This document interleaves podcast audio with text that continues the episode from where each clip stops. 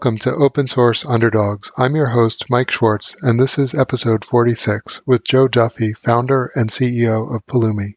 Pulumi is a platform that lets organizations manage infrastructure in the cloud of their choice using the coding platform of their choice. It's delivered as either a cloud service or as software. Joe's doing a fantastic job executing the Pulumi business plan. No point spoiling the show for you. Let's just dive right in.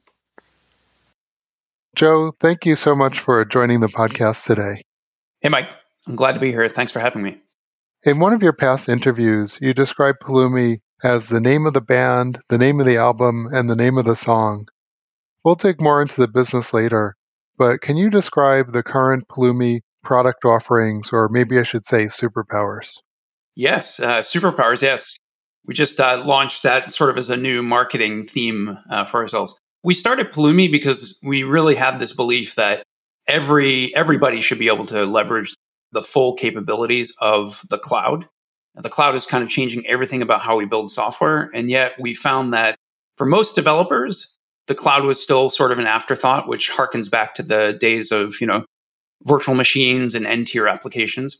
And on the other side, we we found infrastructure teams that were frankly using not so great tools and really, we, what we what we thought with Pulumi is, hey, we can bring decades of programming language innovation and great tools and developer platforms and apply that to the cloud infrastructure space and really supercharge people's ability to use the cloud in how they build software while also breaking down some of these barriers between the different sides of the organization.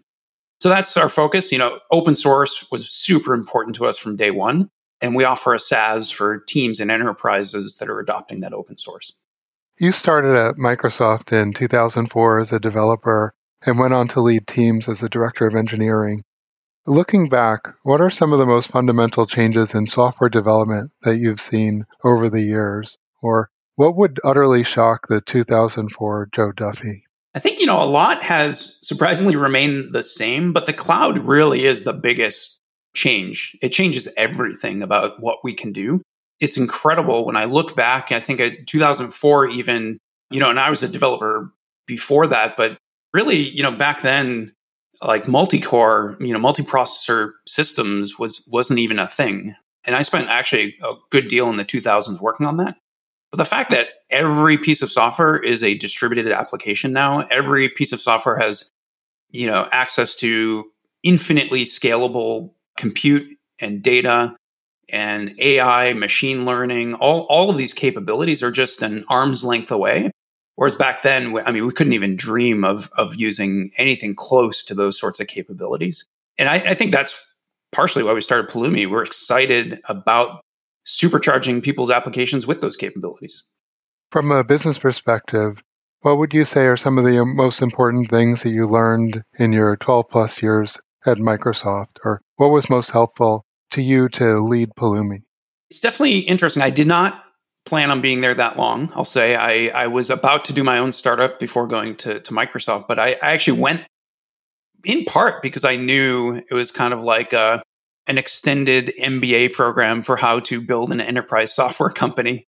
I think some of the things just like seeing that sort of innovation at scale, seeing how you keep existing customers happy while still innovating and pushing the boundaries of of what your platform can do was really fascinating to see that at Microsoft and to see how how you can effectively innovate and do research while you're also doing product development. I think that's a really uh, key thing to be able to do.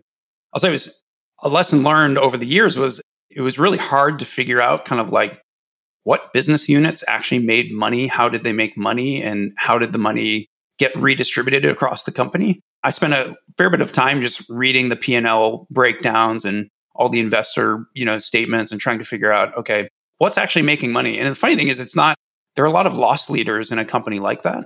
In fact, a lot of the open source investments, frankly, are sort of loss leaders for the real money makers. Used to be Windows.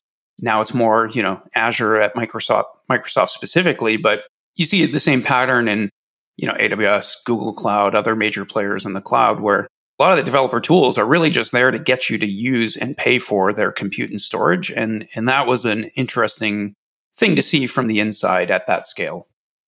So Pulumi is a, still a relatively new venture. the mm-hmm. marketing team is probably trying to catch up with the momentum of product and engineering. What have been some of the challenges with messaging an extremely complex IT offering? Yeah, marketing has been the one part of the company that is constantly changing.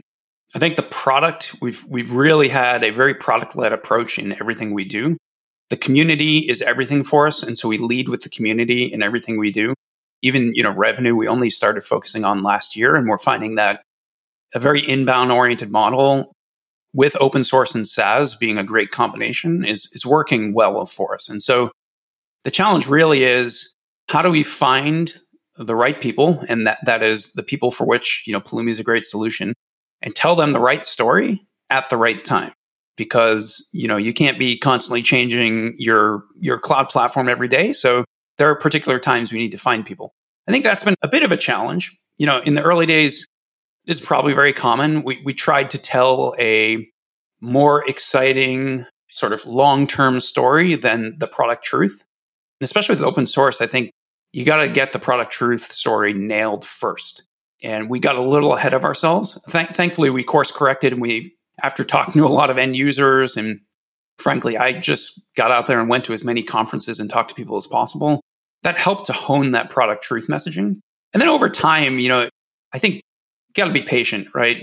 You'll get there for the longer term messaging. And, and it's important that people know what your DNA and what your company stands for. But even more important than that, on day one, especially with open source, is to understand what does this product do? Why do I care? especially especially in the cloud space where it's like there's a new open source project every week, if not more frequently than that, and it's a lot to stay on top of. So that leads into my next question, which is what are the most important value propositions for your customers today? Yeah, we started out thinking they were all technical, and it turns out actually the cultural sort of human component is turning to be important for us. I think the first is, you know, our two main customers our practitioners are infrastructure teams dealing with complexity. Modern cloud transformation is complex. I mentioned it's it's a difficult space to navigate. There's so many options.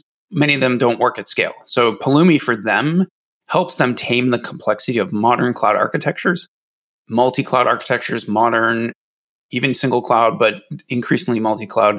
So on the infrastructure team, that's the thing that's that's really helping.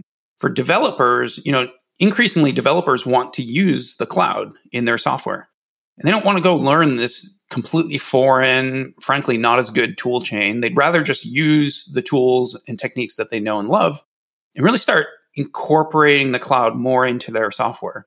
And so it's great for them. And then if you look at the organization, it really helps those two sets of people collaborate and work together. And that's the cultural part that's actually fueling most of the growth within our existing customers. Do you segment the market at all? I heard a previous interview where you said at the time you weren't looking at vertical segmenting. But what about other ways like size of customers, or how do you look at the market or break it down into something manageable or attackable? Yeah, this is something we're learning over time. I think it's naturally segmenting itself. You know, we have an even spread of customers across SMB, mid market, and enterprise customers. And, you know, the takeaway is like everybody's doing cloud. So everybody is a potential customer for us. Honestly, as a, as a, you know, running a company, it kind of makes it difficult sometimes to prioritize, right? The, the enterprise needs are not always aligned with the community needs. And so we've, I think we've done a good job of balancing those for example, did SAML SSO identity integration very early on, which really was an enabler for us to add more enterprise value add features. So we did a lot of the foundational work that helped us to cater to this broad spectrum.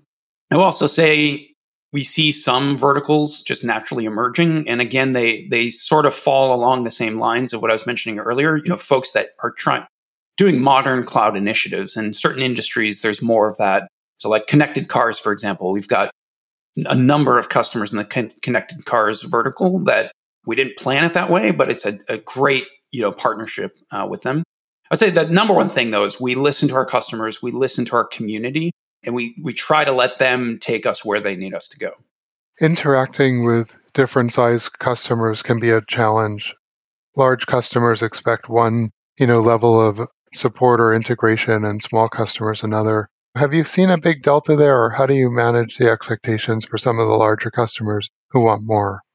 There's definitely a very big difference in the engagement model. And I think for us, a key thing was community first for everything. So we wanted to build a community, nurture the community, build a good, a great community that has bodies our values and is a warm and welcoming place. And what that's led to is the community helps the community. And that helps actually, you know, I mentioned this inbound model where we're really focusing on, you know, open source plus SaaS. Our goal is that people can get up and running without needing a human to intervene. Like they don't actually need to talk to a salesperson. They can download the open source, they get up and running, you know, very quickly. People tell us the getting started flow is one of the easiest they've ever experienced. And we spent a lot of time making sure that was the case. We've got a community Slack where th- literally thousands of people are helping each other and the whole team is encouraged to participate.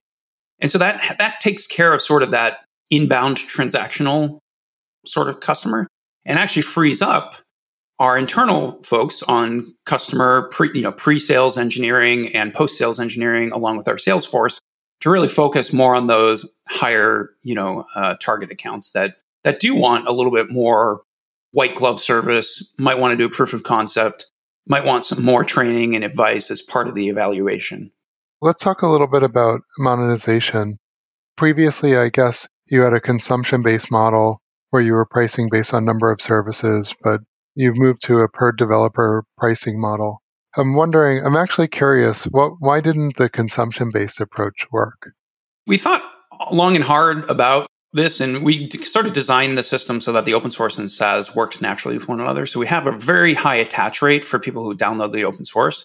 Yeah, 80% of the people that do that actually use our SaaS, which is great. We have a free tier as well uh, for unlimited individual use. And so it's only when you get to a team that you start paying or an enterprise. Yeah, we invented this concept. You basically per, pay per project was the the previous model. What we found was a few things, and, and honestly, our hearts were in the right place. We really avoided per user for as long as we could because we want the whole organization to be able to use it freely. We don't want to stop, you know, growing within a group. You know, land and expand is important. But we found with per project is no two projects are alike, especially in a world of microservices. You know, it's very common to have mega projects sitting alongside thousands of little tiny projects. And we didn't want folks to feel like their their architectures were influenced by the pricing model.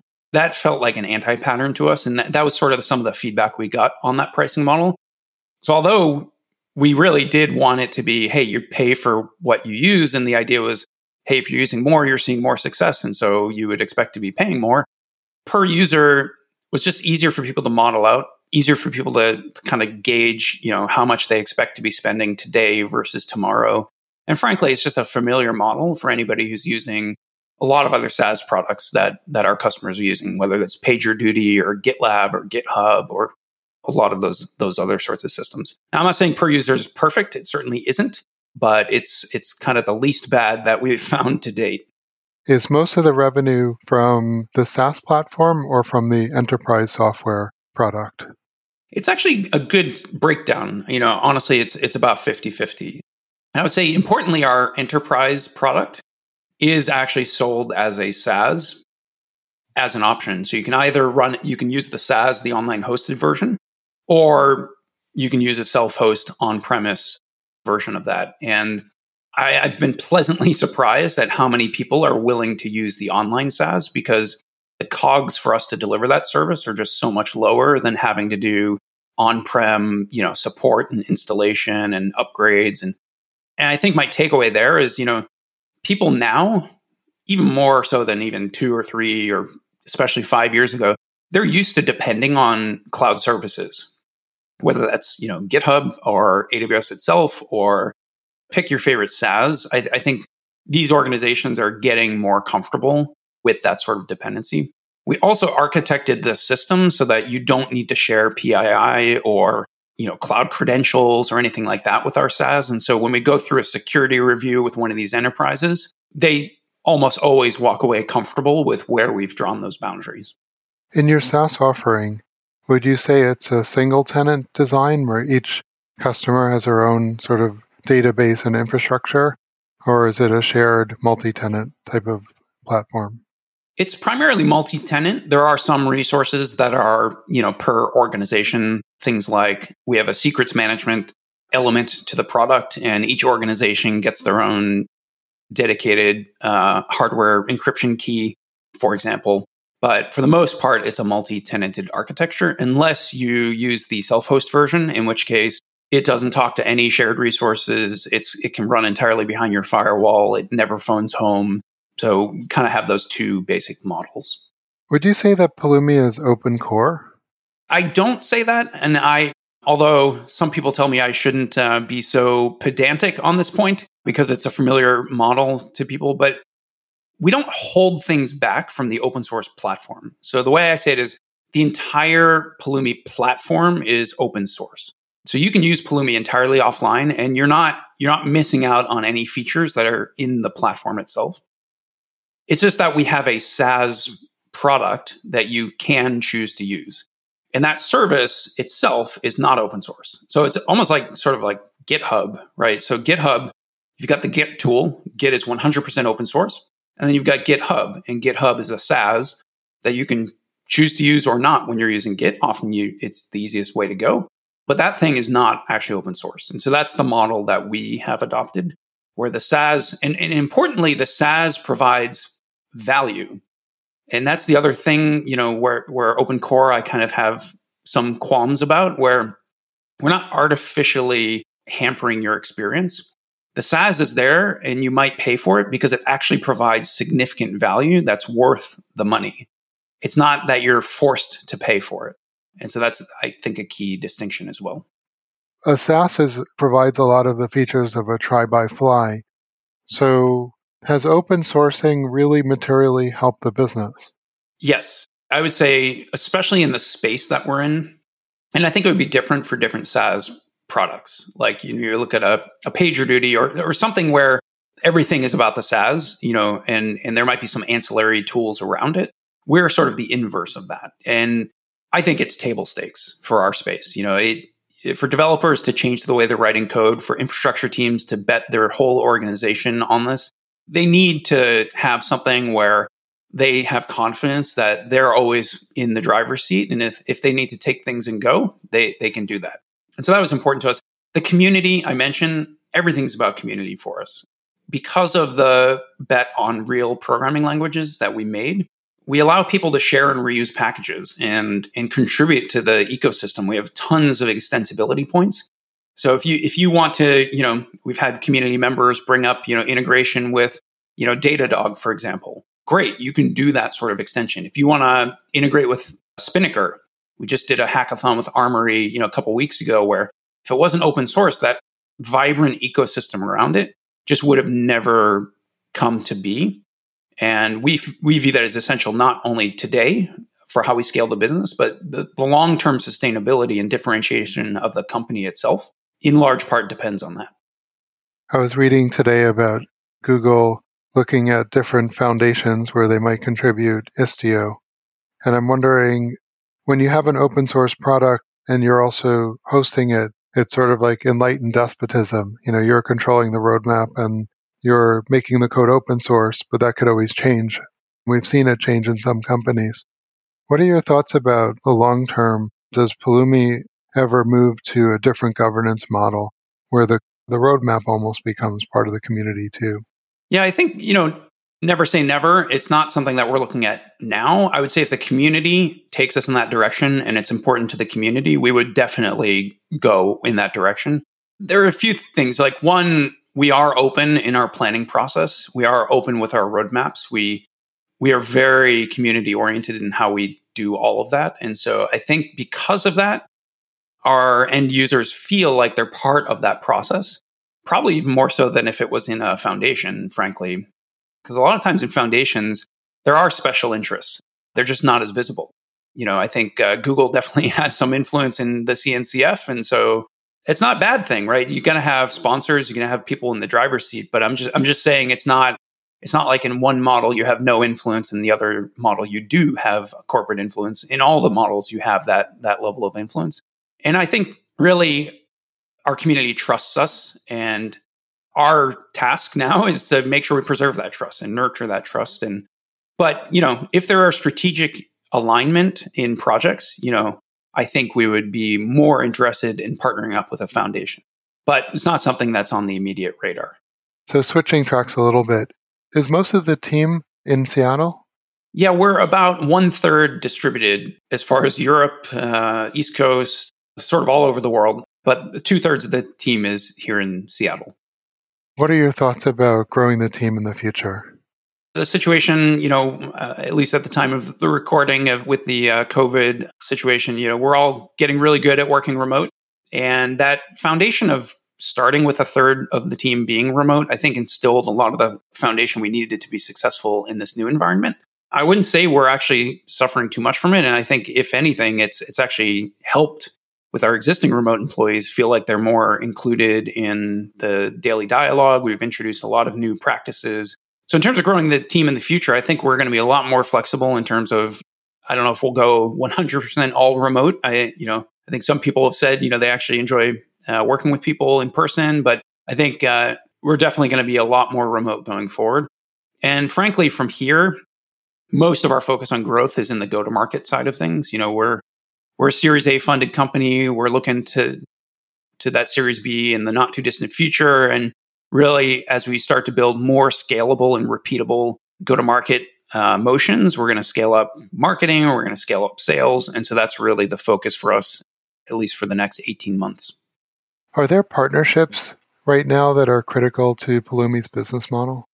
I would say all partnerships have been essential, and we've done a fair bit of partnering and and that's an area that as we look to repeatability you know i think one of the challenges is sometimes i say hey we're really good at standing on the top of our own roof shouting into a megaphone in our own neighborhood. Like writing blog posts and tweeting to our existing followers and nurturing our existing users and helping them be successful. You got to do that. That's super important. But what we're, what we're starting to get better at now is use, leveraging those partnerships to to, you know, get into adjacent channels where there's actually natural synergy between them. And I think, you know, that's it's a tough thing to do. You got to nurture those relationships over the long term, but then some of them start to pay off. So the major cloud providers have been great partners with us, but we've intentionally built our system to integrate with a lot of other systems, whether those are source control systems, CI/CD systems, cloud infrastructure providers.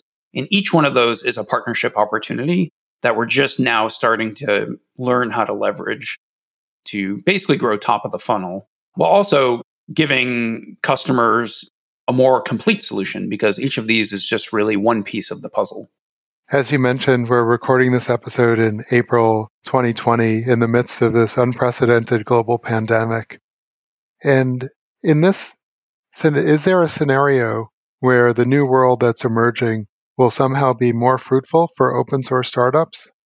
You know, I think we're learning to flex a bunch of new muscles, especially when it comes to marketing, you know, more online digital campaigns, you know, events were huge for us in the past. Um, and I think in open source generally, you know, KubeCon, it's great to connect with your colleagues and learn what they're up to, see how you can incorporate their ideas into what you're doing you know devops days is a great conference that's very open source oriented that you know i personally went to almost a dozen of them last year.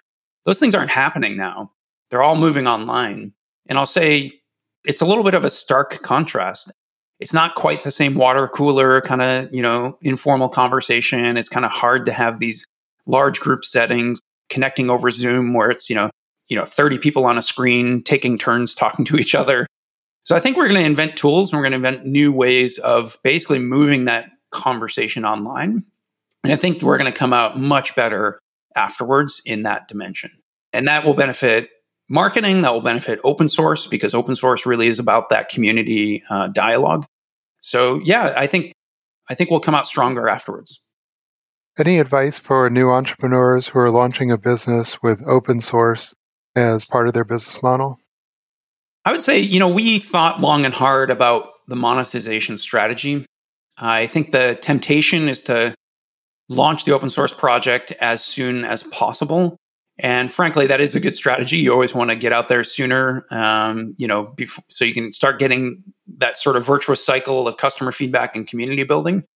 But it's really tough to get in a situation where you've launched an open source project, it's growing vibrantly, but you have no idea how to monetize. And I don't think, for me, I wanted to build a product company. I didn't want to build a services organization. That's a very different playbook. It's a you know low low margin, lots of people, you know, very expensive to get to scale.